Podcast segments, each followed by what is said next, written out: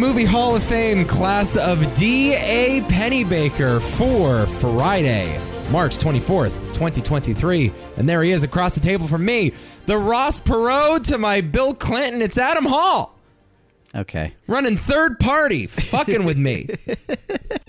Uh, this is a topic that I wanted to do for documentary month. On why is this a thing? We're doing documentaries Yes. all month long. We did American Movie this past week. We did uh, the movie Crumb. We did Yes. uh, a movie from 2018 called The Raft. And I figured let's do a little cross promotion here. Okay, I see. I see. Let, let's cross over to the other uh, podcast on, on Too Many Thoughts and talk about some documentaries on here. And D.A. Pennebaker was the name that I went to. You had not seen any of these movies, right? not, not a single one. I'd seen lots of clips from them just over the years because, like, how could you not? right. yeah, Hendrix burning the guitar or whatever. Yeah. yeah. Yeah. Yeah, the uh, Subterranean Homesick Blues uh, music video. Sure. Everyone knows that. Yes, the cue So- cards. Yeah. Yeah. yeah, yeah, So yeah, there's a lot of like stuff that kind of pops up every once in a while. It's one of those guys where it's like, oh, I knew I knew more of his stuff than I thought I did. Even some of the James Carville clips and stuff like that. Sure. and and old George Stephanopoulos. And Yes. Those crazy cats. With that uh, mop top, dude. Oh boy, With that a, 1992 mop top. what a time, man! What a time. That was interesting. I would love to have just. I would have loved to have been D.A. Pennebaker, just filming away in these in these rooms. Like God, what a treasure trove of stuff this guy found. Yeah, he died a couple years ago, Pennebaker. Yeah. And um, I saw an interview with him in prep for this podcast, just being like, you know, I'm, I'm in my 90s now and I just feel fucking lucky.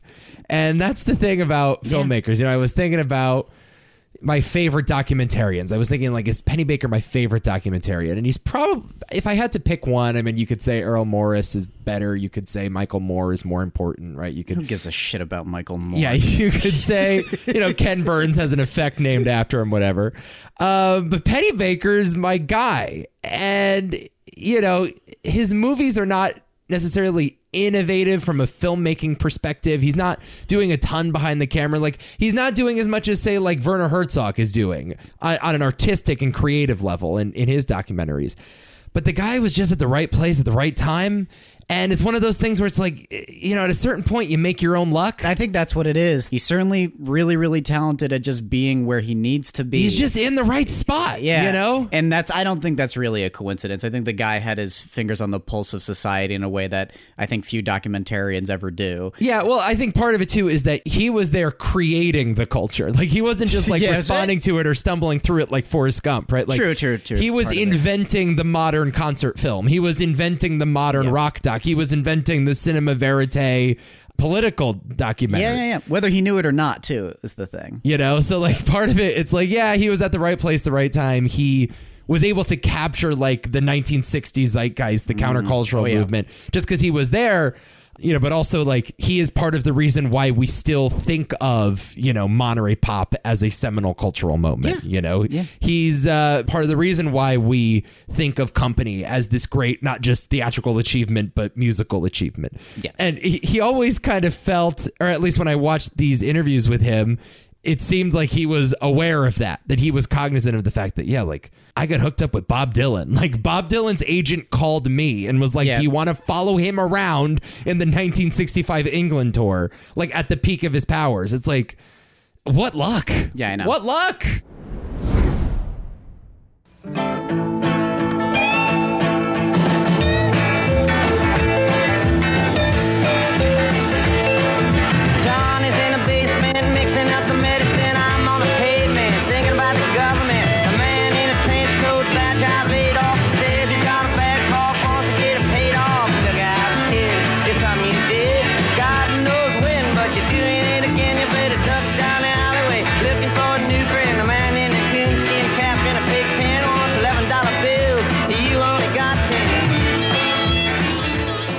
Time of Don't Look Back, was he like super well known? How do you get hooked up with Bob Dylan like that? Yeah, that was kind of his big break. You know, he had Yeah. been working on other documentaries as like assistant directors and as a camera person.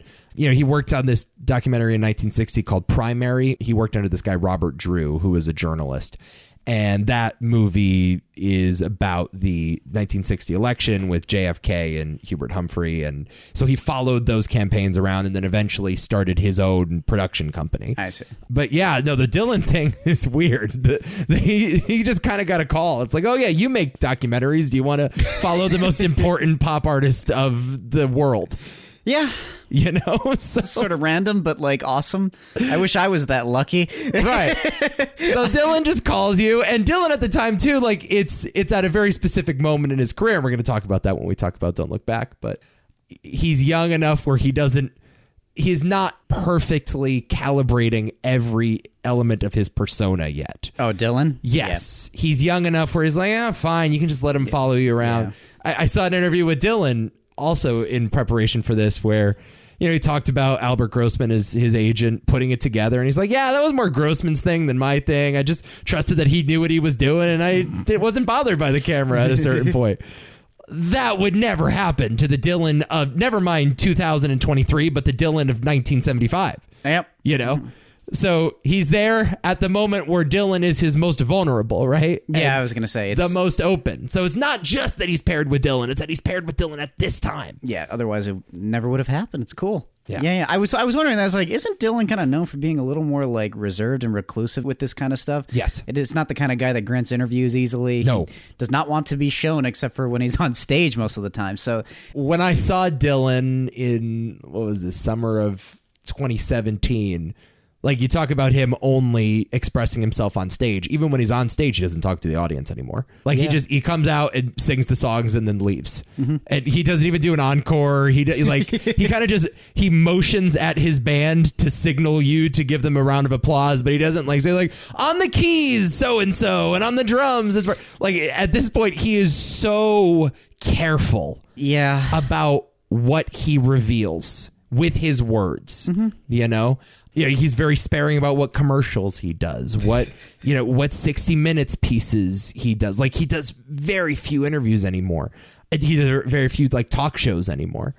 I guess we should just segue right now into, Yeah, into sure, don't look back. But I I think part of that is this um, this fear that I guess was etched into him in the '60s, where everyone wants a piece of him, everyone wants something from him, and this movie, in many ways, is about the transactional relationships in his life. yeah. I was fascinated by it because I didn't know what to quite expect when getting into it. I wasn't sure if it was going to be a concert film or if it was just slice of life with Dylan as he's touring. And it really was interesting how much conflict is in this actual documentary. Yeah. And it's primarily just through people like just wanting to talk to Dylan. Yeah. And his very like, God, this would drive me fucking nuts if I was a journalist. Just the answering a question with another question. I'm just like, what am I even doing here? You know, it's just constant He's such a prick in this such movie. an asshole. Wonderful guy. Like like just to watch. I mean, it's just really entertaining stuff. But like, holy shit, it was it's the type of stuff that can give you anxiety if you're expecting to like get something out of the man. You know, if Yeah. you're expecting, if like as a viewer you're watching Dylan, expecting him to say something snappy and awesome, and he's just like. Well, what does it mean to ask that question, man? Right. Like, like, what do you do? What makes you happy, man? And I'm like, what the fuck? What are you talking about? It's just a lot of that. And what I didn't expect, like like we already alluded to, was how the vulnerability sort of pops out of just random occurrences sometimes. Like I don't know how aware of it Dylan was, but like in just the scenes where like Donovan is doing his number and it's like Oh my God. Yeah, all well and good. Now let me take over. And I'm like, and I like Donovan, but like, what the? It was just Yeah, like, Donovan has done a lot of good music, and, and, and after that particular moment, like maybe uh, triggered by that particular moment, he did do some really transcendent stuff. But it's like he performs that really nice song, And then- and Dylan's like, "Yeah, that's a sweet song, man." And he's like, "How about this?" exactly. And then just sings "It's All Over Now, Baby Blue." And it's like, "Oh, that's why you're the greatest of all time." Yeah, and it's like, did he did was he aware? Was he just did he know he was going to rub it in his face, or was, I don't know. Was he just I think jamming? so. No. I don't know. I don't know. Is he is? maybe not consciously, but yeah, I think he was trying to stick it to him. Maybe. I think he was trying to rub it in. Maybe that because that was I was like Jesus Christ! Like in a second, it, it reminded me of the. it's, it's, it's an odd comparison. I know you're not going to like this, but there's that scene in the movie uh, yesterday where Ed Sheeran is trying to make a good song. Yeah, the And worst scene in, I in know, an I awful know. movie. but it's the same yeah. idea, but like more literalized. Yes. Uh, so this was, so that was really really fascinating to watch, like actually happen in front of me. yeah. I just love like learning about this guy's weird idiosyncrasies, like the fucking glass bottle sequence. It's incredible. Another thing that would never exist in a Bob Dylan documentary today. because I was watching it and I'm like, what what is he actually complaining about? Yeah. And then when it's revealed, I just don't want anyone to get hurt by the glass, man. I'm like, that's what you're yelling about? Someone's gonna walk out in the street with their shoes on and step on glass? Right. What are you talking about? Um, it is phenomenal. This documentary. It's it's legitimately one of my favorite movies of all time. This it, movie. Yeah. it might be one of my favorite movies of all time. It's an unbelievable movie. It's, it's uh, marvelous. it is indescribably good. yeah. God, the luck of Pennebaker here, just being at the right place, right time.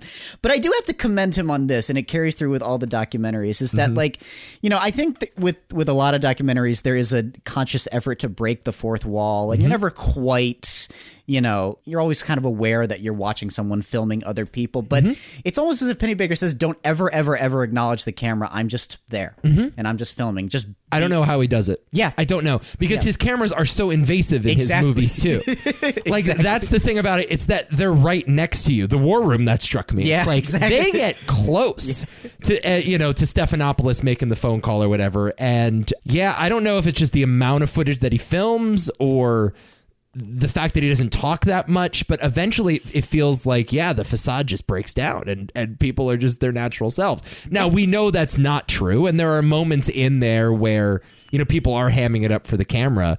But yeah, it, it is the closest thing you're going to get to a time machine yeah, exactly. are, are these movies. Yeah, completely immersive in that way, which I was not expecting. Yeah. uh, loved and for for that alone, like there's two that are maybe my favorites ever. Yeah. one of them we're talking about now. There's another one though that's probably not what you would expect to be my favorite though. Interesting. Yeah, okay. so- I mean, I love all five of these movies. yeah, yeah, they're they're all they're they're they're quite good. here's the thing about Pennebaker, though. Yes. Like, what a troublemaker this guy. Like, this dude always poking and prodding and casting his characters, not necessarily in a negative light, but kind of, you know, challenging them and challenging their persona. The movie's very loathsome of Dylan. You know, the movie, like. Oh, it doesn't paint him in a fine light. No, No, it doesn't pull punches. And again, that's because it's the 60s and Dylan really didn't know better. And these things are not sort of authorized in the way that a lot of like the Taylor Swift rock docs are now or that whatever. movie sucks. You still need to watch it, but it does suck. Yeah. um, but I love how he is simultaneously demythologizing Dylan in every scene at every turn while inadvertently kind of creating that mythology. Oh, yeah. You know, so it's like um, that that scene. Um, it's not the time interview, but it's the interview he does with the BBC in the first half hour of this thing, where this radio host gives this very long-winded introduction and lead up to a question. You know, and he's talking about how you know Dylan is considered one of the great songwriters of his generation, and you know how his songs sort of speak to a particular feeling in the zeitgeist. And it's this long winded thing. It's like two minute monologue just introducing Dylan. And Dylan just sort of sitting there smoking a cigarette, being like, all right, man, I'll answer your questions or whatever. And it's this wind up, wind up, wind up. And the guy is just waxing poetic. And the moment the guy asks Dylan, what do you think about that? Pennebaker cuts. Like he is so uninterested in Dylan's answer, you know? And Dylan Yeah. is not afraid of like talking about himself or, you know, uh, b- being uh, uh, adversarial with journalists or whatever. Like this is a guy that can spit a mad monologue. There's no one better at it than him, perhaps. Uh, but Pennebaker just doesn't give a fuck. Maybe, He's like, yeah, I am that- interested purely in the culture's relationship to this guy, how predatory the media is with him, what they want out of him. He's not even interested in the musical performances half the No, time. No, I noticed that too. Like where every time he goes on stage, he, like, he starts with the times they are changing, and I'm and he's it's it's like kind of up tempo. It's almost Yeah. like okay, get get, get this. He's fucking bored. Yeah, yeah, he's bored of the goddamn song, by now. done, Yeah, he's yeah. only been doing it for like two years or whatever, but he's already sick of it. He's ready to move on. Oh, he's already sung that thing like a thousand times. Right. Yeah, he just wants to get on to the good stuff. Exactly. I mean, I love that song, but you know what I mean. Yeah, he wants to do a mom, mom only bleeding or whatever. yeah, yeah. like he wants to get to Highway 61, and Yep, yep, and yep, yep. so he's right. And Pennebaker is also kind of bored. So like he shows the performance from the back. Holy shit, the mic cut out. We can't even hear him. Oh, that was There's this great- struggle to get the mic fixed. Gr- Great, great little like beautiful imperfections, and he keeps singing. Like Dylan's aware, like yeah, I know they can't hear me, but I'm still going. Right. yeah, they they show him like switching out harmonicas. Oh, this harmonica doesn't sound right or whatever. Like that's the shit Pennebaker's interested in, just breaking down this artifice, you know? Like he wants to show you the ugly moments. He wants to show you a bunch of drunk guys in a hotel. Oh, yeah. Uh, as as the, you know, concierge comes up to complain or whatever and and Alan Grossman curses him out. Like Oh, that was a great, jeez Louise, great stuff, great stuff. But you get, you sort of understand, like, I guess for his time, the sort of punk sensibilities. That I mean, he's not a punk in the way that punks were in the 70s and 80s or anything like Sure. that, but just like relative to that form of society, Bob Dylan is just kind of this guy who's causing trouble, mm-hmm. but people still An anarchist, and an an- yeah, I, as the final line of the movie. That's it, exactly, yeah. an anarchist. Get the anarchist a cigarette. But it's funny you mentioned the the cut that Pennebaker does. You do kind of get the sense that that is a decision that Dylan would have enjoyed. Yeah. Just watching the movie, like, yeah, I didn't give a fuck about the questions this guy was asking me. I just- Right. I want to. I want to get on with it. Yeah, but Dylan also wants you to know that he doesn't give a fuck about the questions. So, and that actually says more about him, Yeah. you know, than simply answering the question in kind of a dismissive way. Like Yeah. he is. yeah, yeah. That's why there's this one line that he says to the Time journalist, and this is probably the most uh, famous scene in the movie, where it's like six minutes of him just getting in a fight with this guy, saying how unimportant he is and how meaningless his job is or whatever. Uh, and at one point he says like, "Yeah, my songs don't really mean anything. I'm not going for this greater message. I just write them." And it's like I know that's a lie.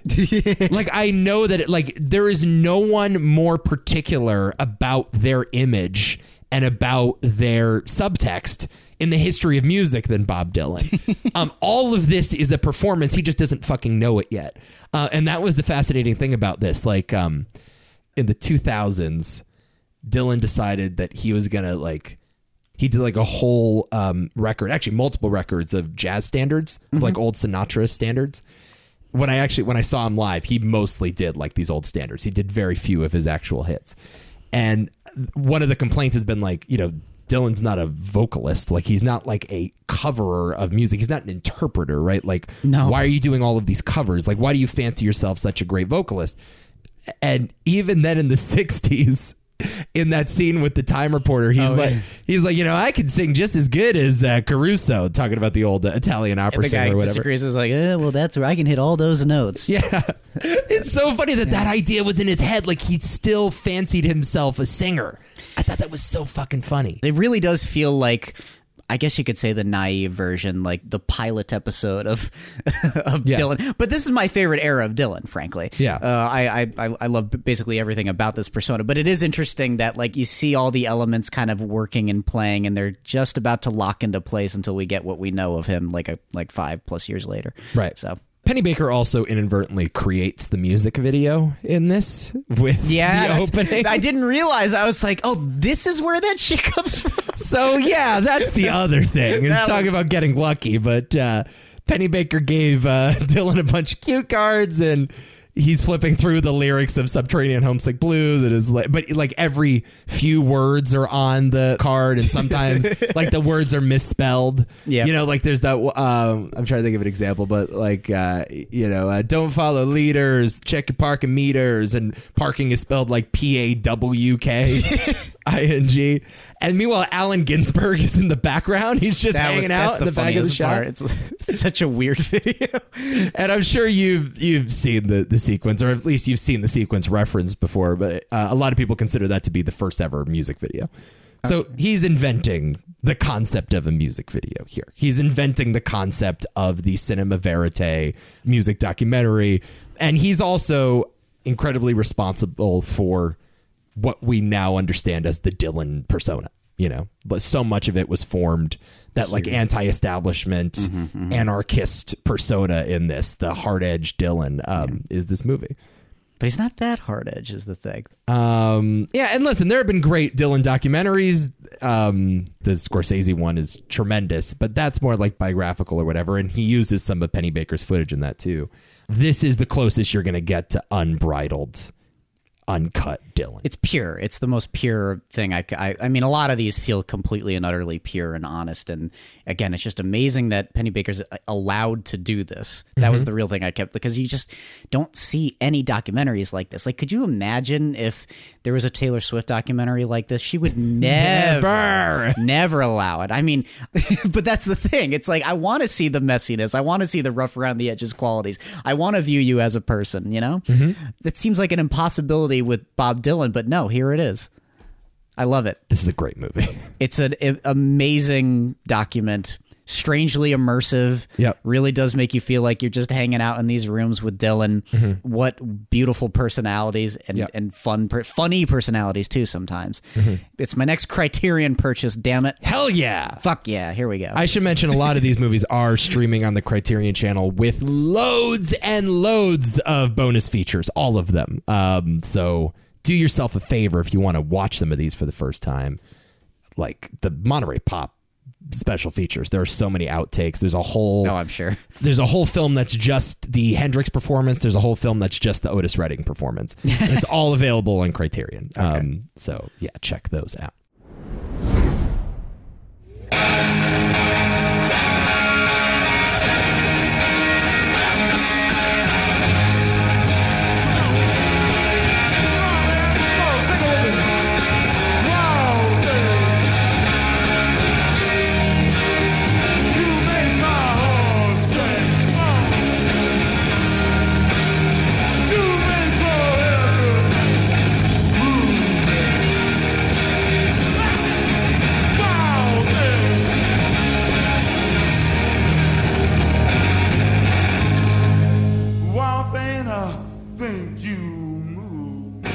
Monterey Pop, 1968, a year later, but a year before Woodstock.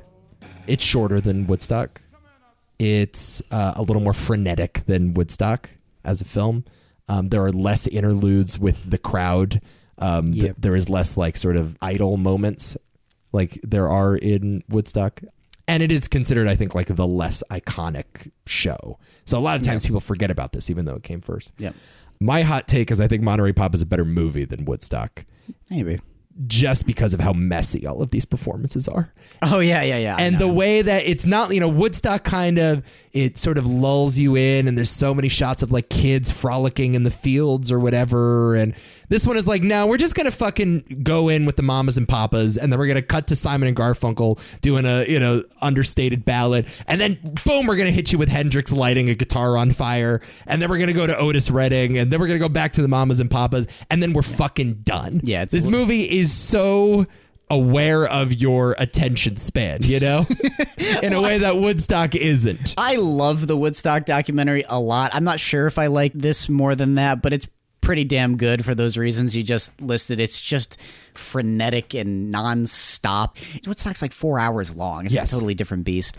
Uh, this one is just trying to give you like a shot in the arm of what this was really like, because it kind of knows like you can't completely show the entire thing exactly as it was, which is kind of what Woodstock is doing. Whereas this is like give you the essence of everything that that moment was and let the audience take something away with it. Uh, and it's really good. I love it. I hmm. love it. It's another great movie. And it climaxes perfectly with that Ravi Shankar bit. And I was like, holy What a stroke of genius. Yep. They weren't even supposed to film that moment. Why? I, I don't think Pennebaker knew who Ravi Shankar was. Oh. And it wasn't like a performance that was high on their, you know, priorities list in terms of coverage. And I think they ended up performing one song and the audience was like super into it, as you can see in the movie. Like they were just transfixed. And he's like, oh, we better get out here and record this next one. And yeah, it's like this 10 minute instrumental Yep. and I don't know what, what order they cut it in, but the movie implies that that's the final performance of the festival. It's not. Everything's out of order, but they set it up by showing you these like pictures of like stoned, exhausted, mm. strung out hippies. Yep. Just ready to fucking go home. You know, like that's how they, because you've just seen total, you have seen a Hendrix performance like you will never see in your entire life. Like you, you see a rock performance that is as crazy and unhinged as a person could have dreamt up in the late 60s. And it's just like, dude, uh, great, but I'm fucking done. You're tired, yeah. And then they show, so they show you that. They show you just everyone just being like, can we fucking go home now? And then they show you Shankar do this 10 minute transcendent instrumental thing on his sitar and thunderous applause at the end. I love how the thing builds, you know? Mm-hmm. It tells its own story. Yes, exactly in a, right. In a, in a very, very, very beautiful way. Again, in a way that kind of like I.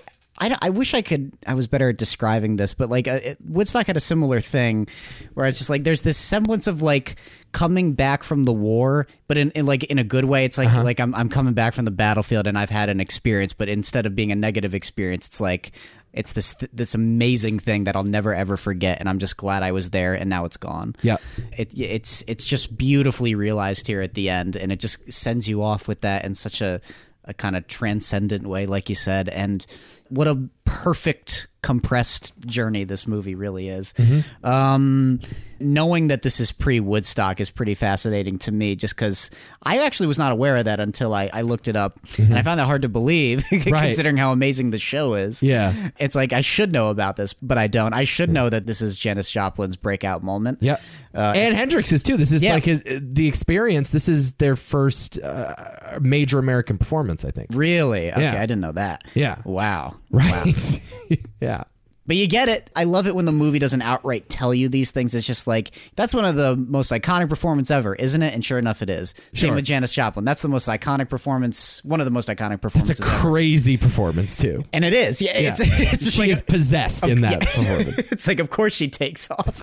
Yeah. It's like, oh, I get it. It's and it made you feel like you were a part of it. And that's the best thing I could say about m- most of these documentaries. Yeah. That's such an impossible thing to do, by the way. Because I think a lot of documentarians generally want you to feel like you're a part of a certain moment. But they kinda do, but not really. Mm-hmm. Well, there's a distance to a lot of these Always, things. yeah. But it's the way that he shoots it. Exactly, And I should mention, by the way, that most of these movies are not just Pennebaker joints. Like he had a production company with a lot of trusted camera people, and they shot most of these movies together. And they are as responsible for the Pennebaker phenomenon, the cinema verite thing, as as he is. But the way they shoot this thing on stage, Oh yeah. Impossible to understate how innovative that was for concert films at the time. There really weren't concert films like this. You know, there were some performances that, you know, were very formal and just like did the job of shooting and documenting the moment. It's like TV lighting Yes. stuff. I, I always go back to like the way you would see like the Beatles and and, and their shows. Sure, right. Yeah, which is you know that's it's what they were able to. Yeah, I guess were allowed this to do was at the time. after the rooftop concert. Wait, when was the rooftop? Ooh, is it? Was that 68? Hmm.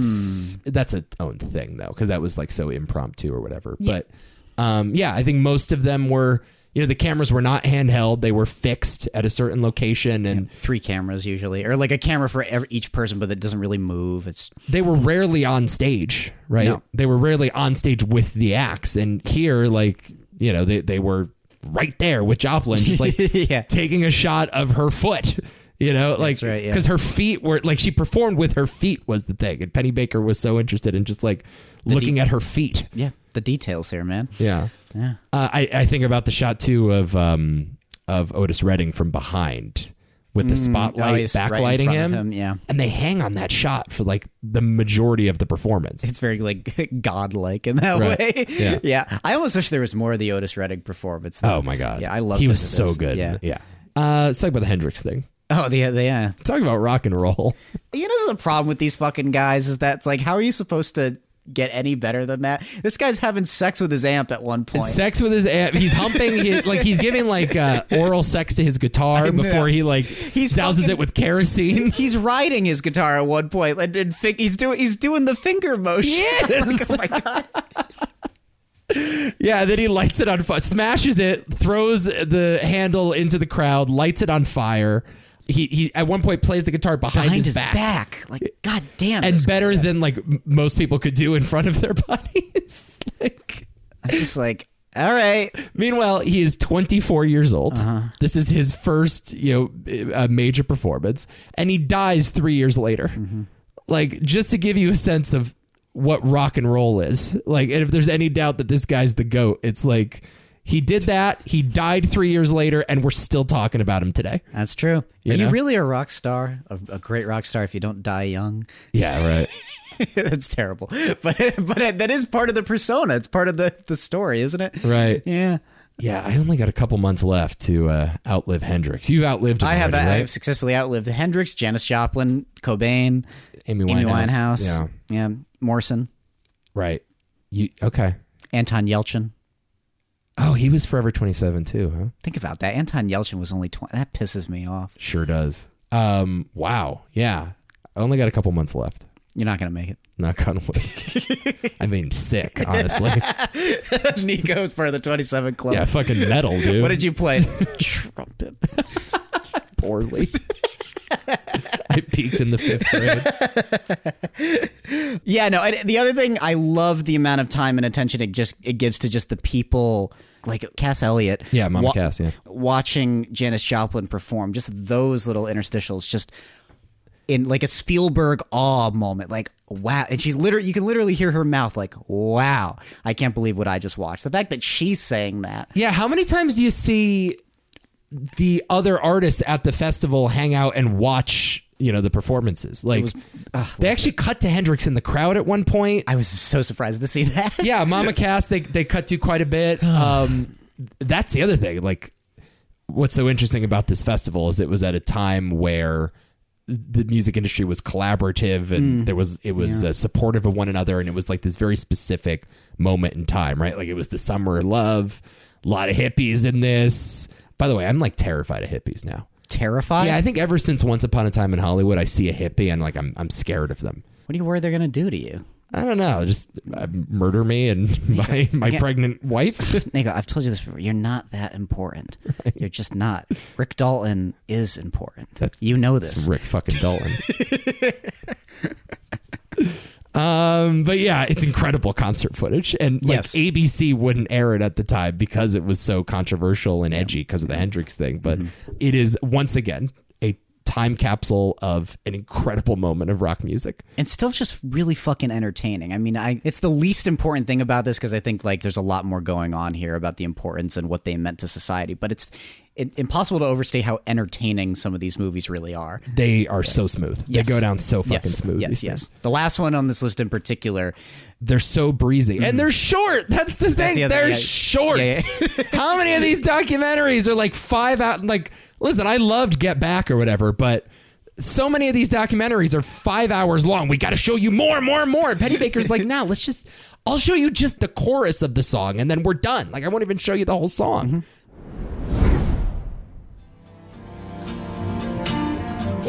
to the girls who stay smart. Aren't they a gas?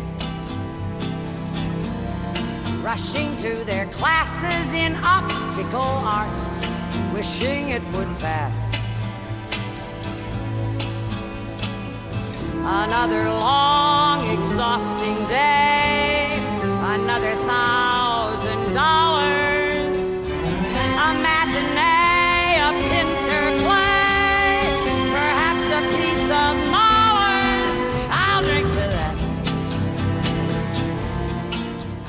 Original cast album Company is from 1970.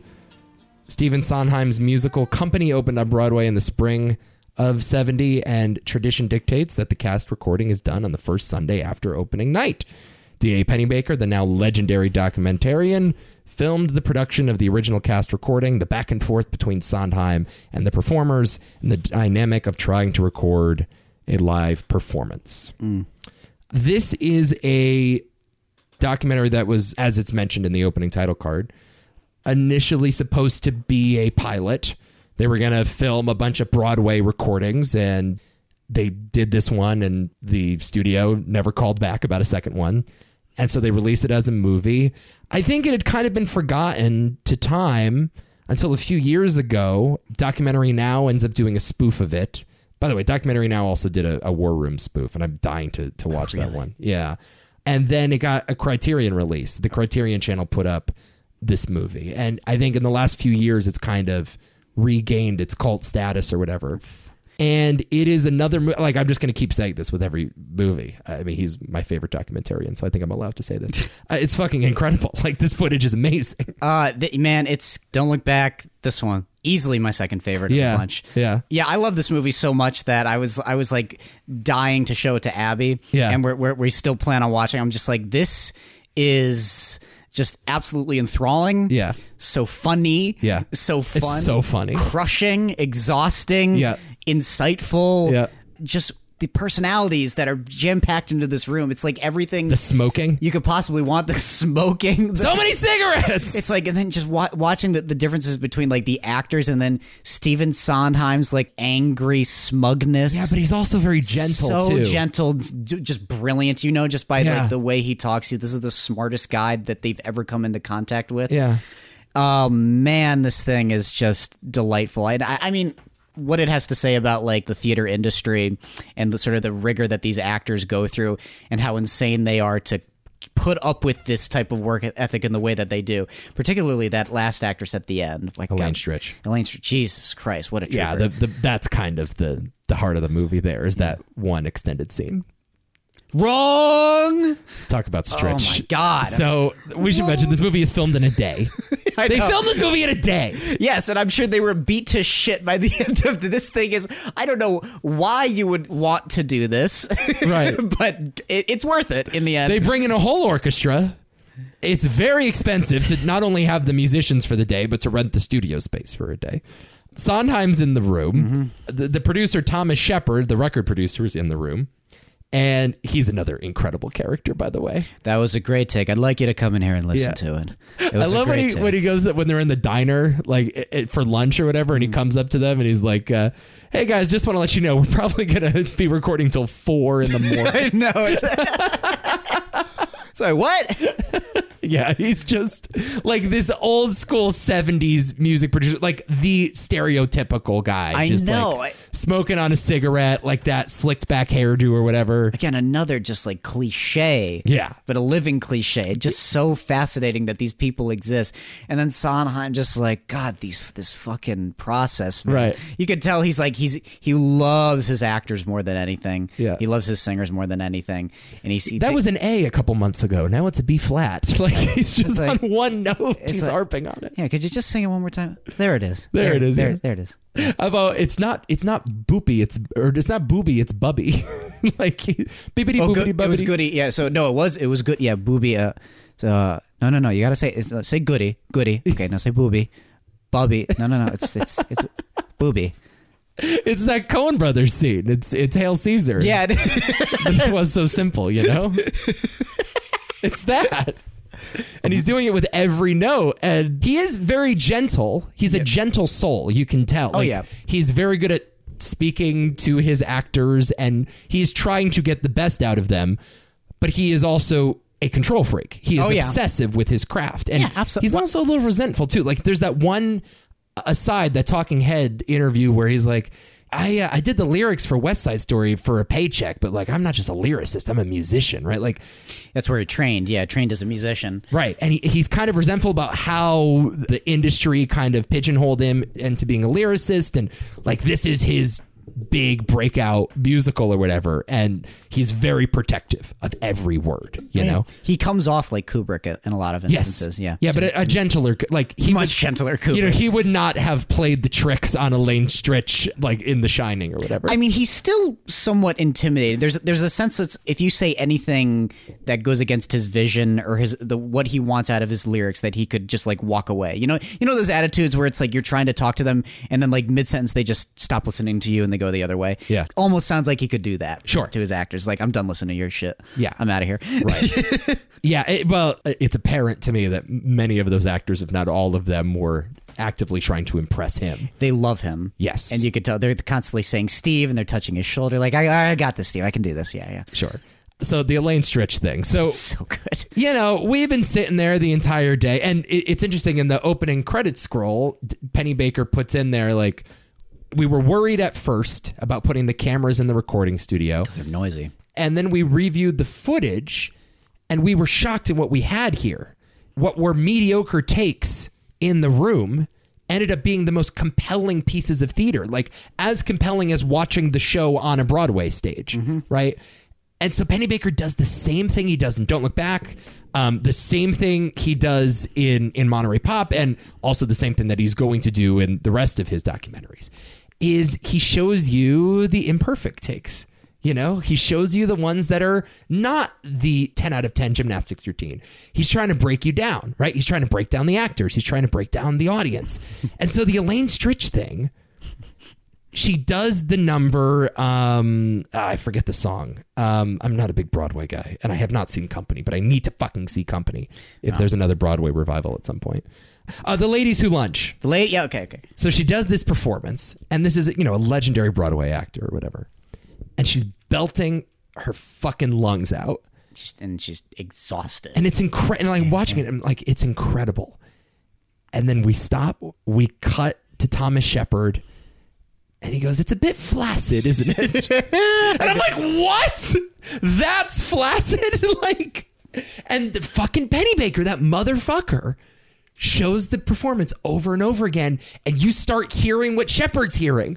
You know, you start to hear it. It's like, oh yeah, she is a little hoarse here. get it, yeah. She's shouting it. She's not singing it. It's not the perfect take. And so when they eventually show you the perfect take the second day, you feel like you've been in the recording studio with Sondheim yeah, yeah. for that entire time, you know, and you understand why he's being so obsessive. But he has to show you the imperfect take and he has to present it as though it is the definitive performance of the song. Yeah. It's a stroke of genius what he does.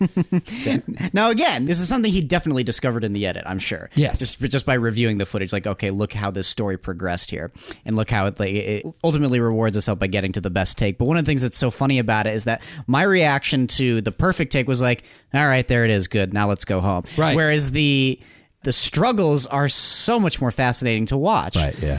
That that's where the, the, the really interesting stuff is happening when you know as they say when the sausage is being made Right. and it seems like a great sausage Right. and it probably is a great sausage but not good enough for for these for these guys Right. um that's kind of the movie though isn't it Yeah. Yeah. Yeah, they, they kind of just yada yada the final performance. I think they show you maybe like a minute of it and, and it's over and done. done with and then it cuts to credits that's it yeah. It's like this victorious moment, but yeah, the struggle is the thing that we're interested in. We're interested in the journey. exactly Um, and you know, when Elaine Stritch is yelling "shut up" to herself as she hears the recording back, up that's the juice. Yep. You know, and that's uh, all of these movies to a certain extent. It's like it's not about capturing the perfect musical moment. It's about the the messiness. It's about the scratches and the smudges on the on the film stock. You know. Yeah, it's you know it's that tension release thing in horror, whereas like the tension is always way more compelling than the, the moment where the person actually gets stabbed or their head gets cut off or whatever. It's like yeah, all right, it's happened and we can move on now. Whereas like I remember when Michael Myers is coming out from Laurie Strode and the light illuminates his face more so than when he actually goes for her arm. Mm-hmm. Sure. And it's a similar you know like musical analogy here where it's just like man, come on, Elaine, you can do it. Come on, come on, and it's just building and building and building. And my God, is that story of her trying to get to it just so compelling? Yeah. and you feel so sorry for her because when they just say, "Let's just take a break. We're a little tired, and we're, we're going to put the orchestral track on it. Can we do that?" And she just leaves the room. Right. Yeah. Yes. yeah, she's heartbroken because like she's been working at this her entire life, and she also has. She's got that Broadway thing. She's an actor, right? It's like Oh, she and she takes this shit seriously. She's maybe at one point she's a theater kid, but she's she knows her shit at this point. Yeah, I was I was listening to an interview with uh, Ben Affleck and Matt Damon the, the other day because they have the new uh, the Michael Jordan movie coming out, and Affleck talked about his struggles in the early 2000s or whatever after he made Gigli. And he, he talks about being an actor, you are always conditioned to assume that everything is going to fall apart for you tomorrow. Like, be, because of the nature of the job, where you are constantly auditioning when all of this work is for hire work, Yeah. you know, it's it's not your standard nine to five, and you're always working for someone else. You're trying to impress someone else. Like y- you are conditioned, even if you're a multimillionaire and one of the biggest stars in the world, to believe that this is all going to be taken from you tomorrow. And that is uh, especially true on Broadway, where like the work is even more scarce and the, the money is not as good, right? Mm-hmm. Like there is no fallback plan for these people. Mm-hmm. And someone like Elaine Stritch, I think that's her mentality when she's recording these things. You know, it's Yeah, like it's life or death. it's life or death. Every moment is Yeah, life or death. And that's the like thrilling thing about theater, you know, is that every performance has to be perfect. You know, you can mess up at every time. You can't yell cut. You can't use a better take. Like No. it is all right here, right now, and it must be perfect. And the, the, the thing about Broadway too is that you're also conditioned to say that there's really no excuse because they literally do it hundreds and hundreds of times. Right. It's that idea of like you know you do something ten thousand times, you're a master. Well, that they literalize that on Broadway. Yeah. So that, so to them, there's like I cannot fuck up. There's really no reason why I should be fucking up. Yeah. But God, what a like dehumanizing place to put yourself in because it really isn't her fault in this case. No. there's nothing she could do. No, about it. everyone's tired. It's It's, fucking- three in the morning. Well, yeah, you're supposed to be in bed. yes, and they've been belting out like like the kind of singing they're doing. They are doing stage performing, like they are singing show tunes, right? You're singing and telling a story and being an actor at the same time. All these, it's so Right. complicated. Yeah, and they're actually acting too. Yes. Is the other thing. Yeah, like you have they, to. they occasionally use props. I think of the one guy holding the cigarette up to his mouth as they're performing the big group number. Mm. Yep, yep. like I just think of that. Like they're actually performing, and it ain't like Sondheim's songs are you know sparse in their lyrical content. No. Like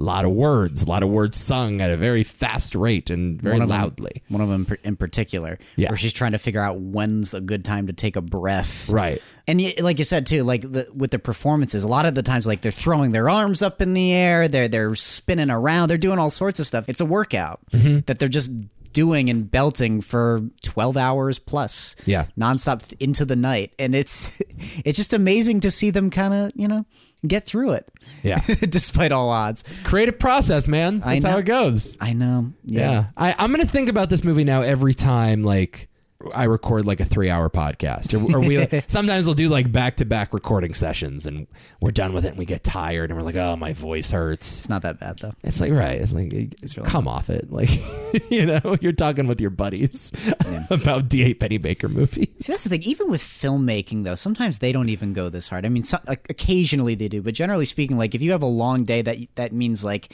we're filming till one in the morning, not till the sun comes up. Yeah. Some again, sometimes you do that, but no, not like not not always like this. Right. My understanding though is that actors prefer doing theater for that reason because film is very like I'm doing one take and maybe it's 5 seconds long and then I'm sitting around whereas theater is this like fluid thing you know that you're always living in and there's no downtime mm-hmm. and like I think sometimes the downtime and the boredom can fuck with your head more than the laborious you know nature of of theater Yeah, know? that's that's the case with everyone who works on film. Really, they don't they don't understand how boring it can actually be unless you're the DP or the director, Right. You know, where you're constantly doing something. But like, yeah, and it's not like you need an actor for every single moment. Yep. You know.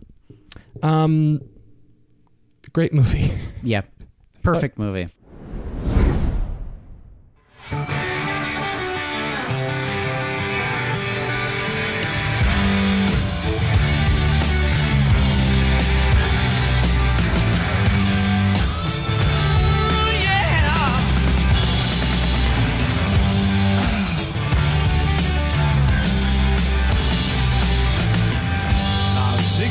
Guitar, jamming good with weird and. And spiders they played it left hand. Ziggy Stardust and the Spiders from Mars from 1979. The July 3rd, 1973 historic concert of the Leper Messiah is the description for this movie. This was to be David Bowie's last concert with the Ziggy persona and the Spiders from Mars. He announces that actually at the end of this movie in sort of a surprise fashion before performing the song Rock and Roll Suicide. Kind of ironic, or fitting, I should say. It was uh, filmed in 73 and it comes out in 79. And the reason why is because Pennebaker had such a hard time with the mix. The sound mix wasn't right. Like the mics were not put on the right locations.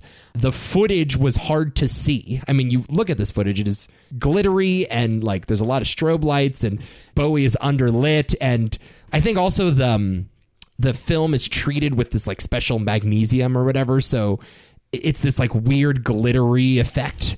But it's a messy movie. And I think Pennebaker himself said, like, yeah, like it was kind of sloppy. It was not my most well oiled machine of a production. And so it took years to figure out in the edit. And I think they do figure out a compelling movie. I think this is actually still a really good movie.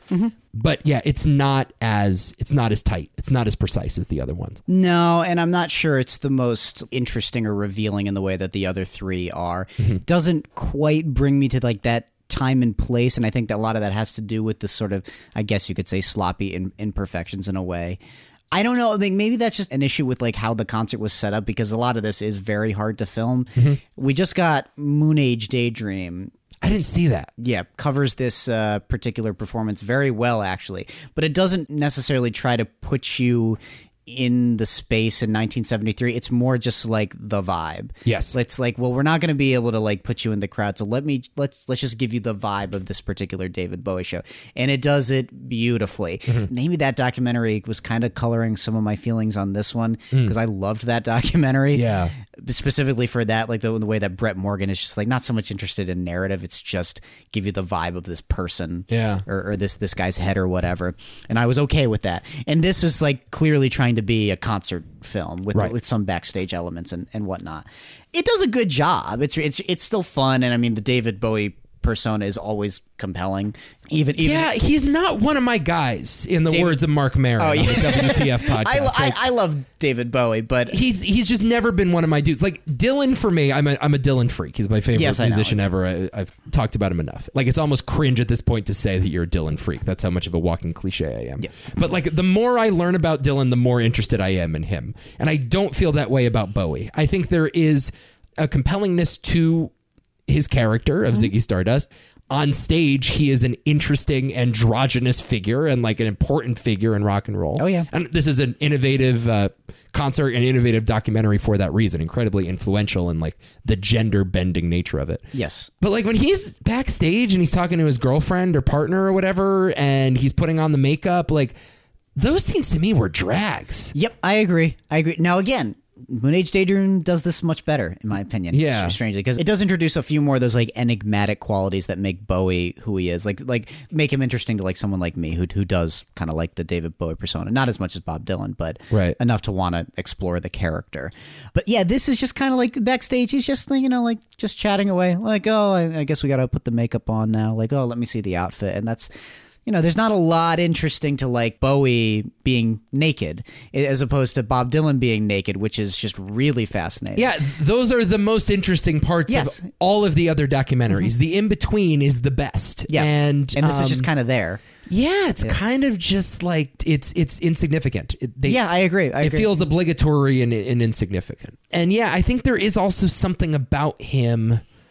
The more you know, it's like the, the less interesting he becomes. He's he's more interesting as a figure and an icon. I actually think that's why he's such a good actor and why like he's really Oh, he's a- really interesting in all of the Lynch stuff and even in the Prestige, right? Like yeah, he's good in the prestige. when he is performing, when he is theatrical, he's like Lady Gaga in this way. Like he is most interesting when he is in theater mode. Mm-hmm. And I think that's why his fans, for the most part, are like young women, kind of offbeat. Like, here's actually the big takeaway the performances are good, right? Like, oh, they're great. They're phenomenal. You can't really. That's if I'm to say anything. I mean, most of this, this movie is the performances. Very, there's actually very few backstage Yeah. uh, uh, intermissions and whatnot. Yeah. Um, and those performances that we see are yeah, they're phenomenal. Yeah. Uh, so there, if there's any reason to watch the documentary, it's that. Yeah. But But there's a lot of shots of the crowd. A- And that's not necessarily the case in, in the other Pennebaker movies, but he shows you a lot of the, the groupies. And I think it's just out of necessity. Like they just didn't have enough usable concert footage. And it's mostly young women. And they're not like jamming out. They're not like, you know, rocking their heads back and forth like they're at a punk show, right? Like they are possessed. Mm-hmm. You know, they're singing along kind of, but they're also like sobbing and like trying to reach out and touch him. And it's like this very like uh, demonic is not the right word, but they're possessed. Like it's like the exorcist seeing these young women.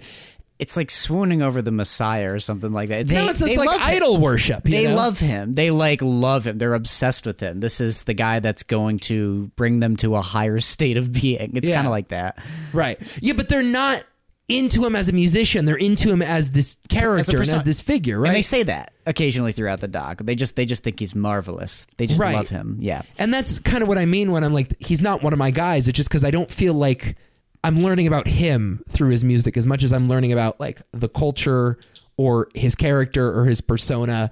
And that was the thing. Like, I'm watching this and I'm like, I'm learning a lot about the Ziggy Stardust character and about the era and about his fans. Yeah. And I don't feel like I've really discovered that much about him. And the stuff that I have discovered about him, I was underwhelmed and bored by.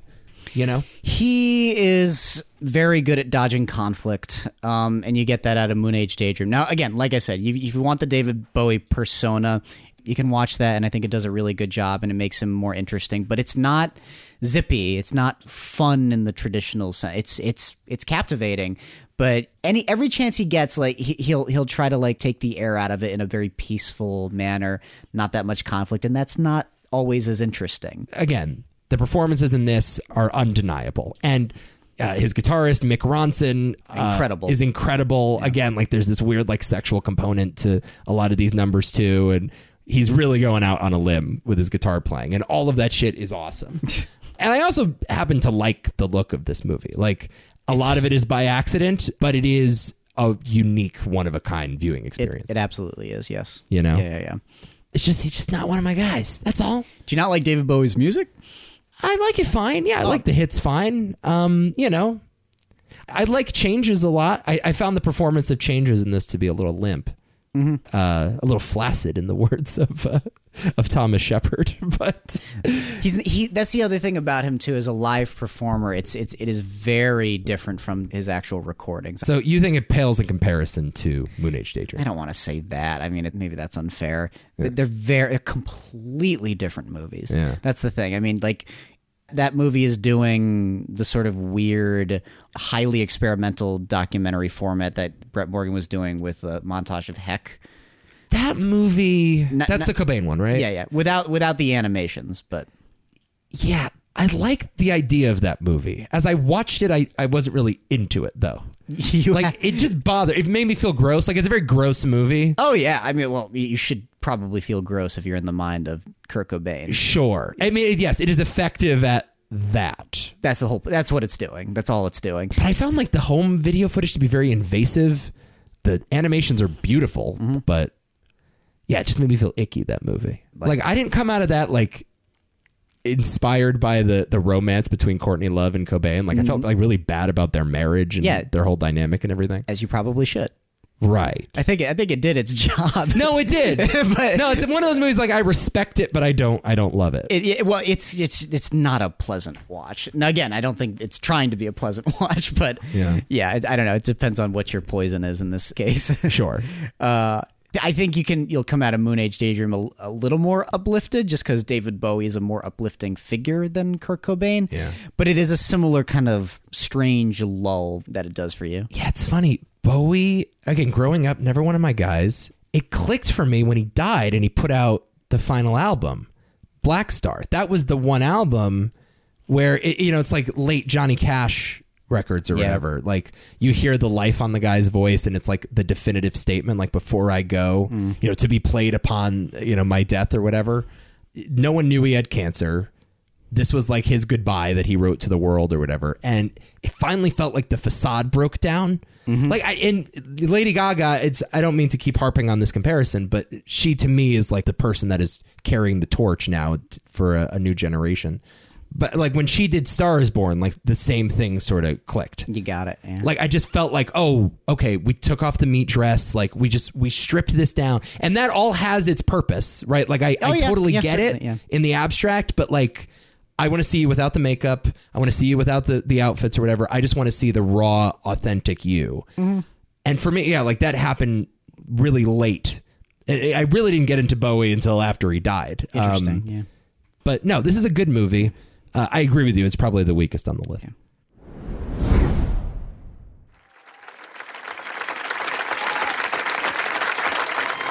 There's a simple doctrine outside of a, a person's love. The most sacred thing that they can give is their labor. And somehow or another along the way, we tend to forget that. And labor is a very precious thing that you have. And any time that you can combine labor with love, you've made a, a merger. And I think we're going to win tomorrow.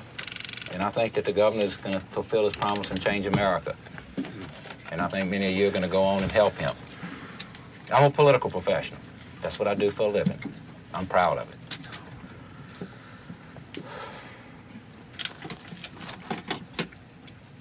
We changed the way campaigns are run. 1993, the movie is called The War Room, a documentary of the Bill Clinton 1992 presidential campaign and the organization who ran it. It was nominated for Best Documentary in 1993, did not win. The major two players here are uh, James the Raging Cajun Carville and George Stephanopoulos, who I think now, if you are a, uh, a follower of the news, you know Carville is like the old corpse they trot out on CNN every once in a while to comment on a presidential campaign. And Stephanopoulos is now the head anchor at ABC. But back in the day, once upon a time, they were running the Clinton campaign, A couple of motherfuckers these changing guys. the game. Yeah, intense dudes. This is this is not even a nitpick. This is kind of just like an observation about this movie because again, the uh, one of the things we've been talking about a lot on this pod is how subversive Pennebaker is and how he likes to show people in not necessarily a negative light, but in a not perfectly polished and pretty light. I, I think he goes, you know, it sounds like a cliche with documentarians, but I think he really is fascinated with the honesty of and all the little nitty gritty details. It doesn't necessarily matter if it's, you know, laudatory or very, very critical of these people. Sure. You know, And, you know, this movie does that. It does, right? Like, it shows you, uh, you know, the Gennifer Flowers scandal. It shows you Stephanopoulos and Carville dragging this woman through the mud and, like, accusing her of lying or whatever. Like, it shows you a scene, like a harrowing scene of George Stephanopoulos threatening and kind of bribing, or I, I'm not sure exactly what he's doing, but I guess there was a Ross Perot aide that called him with some Yeah. story, and he essentially. We saw how the sausage was made. you'll never work in politics again, that kind of stuff. Yeah. Yes. If you do this, you will never work in politics again. Yeah. So you see all that stuff. But the way the movie ends, it gives you this Carville emotional monologue. He gives a speech at the war room saying, like, this is the most important thing I've ever been a part of. And, like, the one thing you can give that is more valuable than your love is your labor and how much he loves politics. And this kind of predates the West Wing, and I guess uh, it also predates the American president, but like it predates that Aaron Sorkin, like starry eyed vision of democratic politics Yeah. and, you know, the importance of doing the work and governing in a moral way. And I'm just like, that's so not Pennebaker. And it's the one time in his movies where like he gives you the fucking the mushy vision of the future. Are you kind of worried he's like taking sides in a way? Kinda, yeah. And I guess it's like maybe that is the necessity of this kind of movie, but But you wanted him to do that, you know, like what he did and Don't Look Back. Is like after everyone's clapped for James Carville, they cut away before he does the speech. yeah, Kind of like that. yeah. I don't right, and maybe not though. Maybe it's just it's weird to me because like politics is the easiest thing to satirize. Sure. Yeah, for some reason he is more sa- satirization is not the right word, but like it's the easier thing to kind of pick apart and take the piss out of. Oh yeah, yeah, yeah. And he But- does that in all of his music documentaries, and he kind of pulls some punches in the political one. And I just think it's interesting. That's it's not necessarily a bad thing. I mean, you got to remember this com- comes out in '93. Yeah. '93. Yeah. At this point in time, maybe he's just a different person. Maybe he's a different type of documentarian. Sure. I don't expect him to be the same one that he was in '67, for God's sakes. Right. So it's not a bad thing. I kind of agree. It's more interesting than anything. Yeah. I mean, at the end of the day, I'm glad that speech is in, in the documentary. It's a great sequence. Right. Again, I guess maybe that's just the bottom line. Like, if the speech works on screen, you got to use it. Yeah, right? exa- it's like how I, I can imagine being in that edit room. You have to have some serious balls to say, you know what, cut it. Sure. Throw it on the floor. Like, oh God, no. Yeah. it's a hard thing to do. I don't think I'd be able to do it either. And maybe listen, I also don't think a movie like this would get made today. Hell no. This is the most interesting thing about the the movie by far because I think. As with all of his movies, it's amazing that no one acknowledges the fucking camera ever. Right. I love that. It's Yeah. like, how is it just like he's a ghost? I don't Yeah. get it. I don't understand this Right. at all. And, and like the stakes are high here. very high. How, you know, this is not just like Dylan's buddy throwing a glass bottle in the streets. well, I kept expecting people to be like, "Get that camera out of here," like that, because I'm so conditioned for like that to happen, like in my news. the Ross. Perot phone call. It's like, I know. How did he not tell know, him I to put the camera down?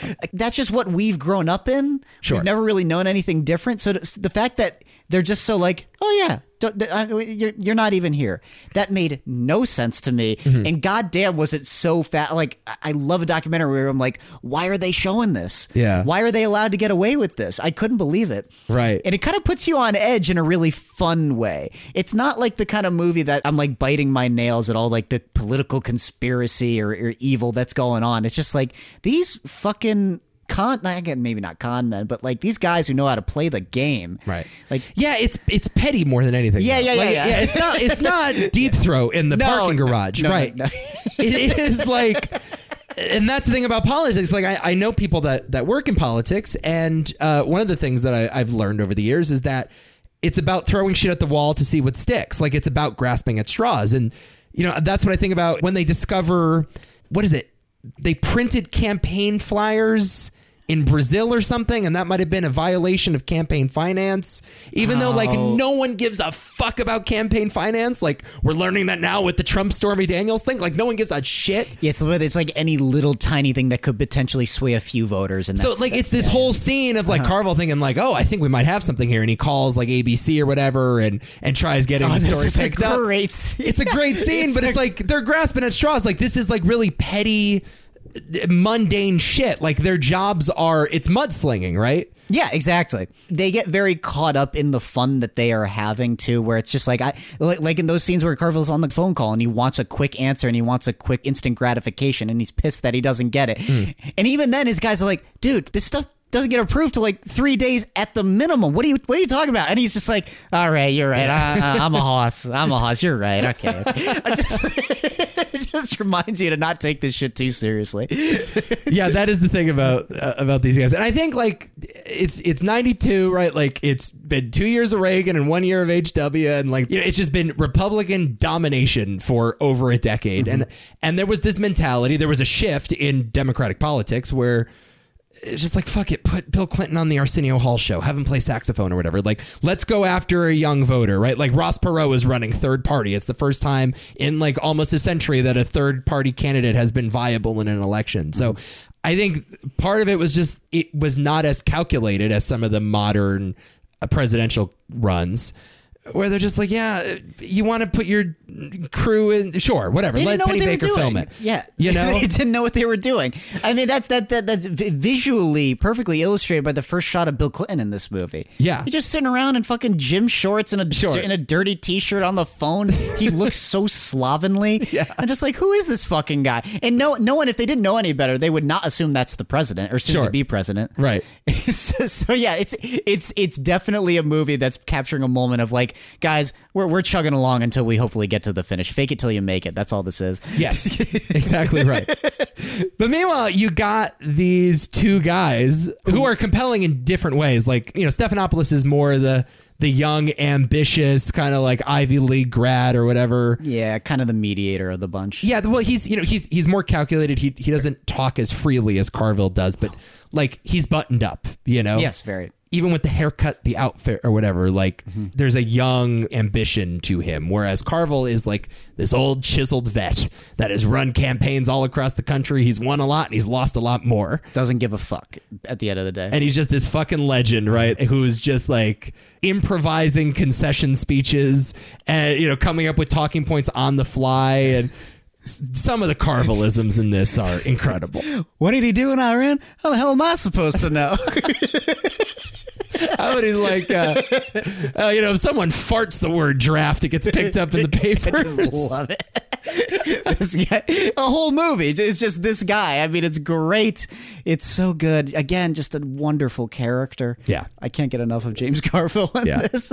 Uh, my father and I are um, fond of uh, doing a Carville impression when we say the word careful. I don't know how this started, but my father, for some reason, latched on to James Carville saying careful. So now every time like I do something dangerous or there's a risk involved, he goes mm-hmm. careful, Careful. Careful. careful. Careful. Again, the luck, right? Like Yeah, again, Deadly Duo. I just love these two, and it, it, it really is the whole movie. I mean, th- th- there's some other interesting stuff, I guess, but the movie is entirely, like I said earlier, them just wagging the dog. That's it. Right. They, uh, you know, they called the Perot campaign, they called the Bush campaign, they called the Clinton campaign. The other two just rejected them uh, instantly, and the Clinton campaign was the only one that was like, "Yeah, all right, come on, you can film us. That's cool." Yep. And they won the election too, so you get this incredible ending. at the end. Holy shit! Also, you you got the budding relationship between Carville and Mary Matalin, the Republican strategist. I, they get married. I just love that relationship. yeah, they, and they they're still married. I know, I know. It's so fun. I was watching clips of them. I'm like, this does not make any sense to me. But God, is the They most, don't talk politics at home. It's the most endearing fucking thing I've ever seen.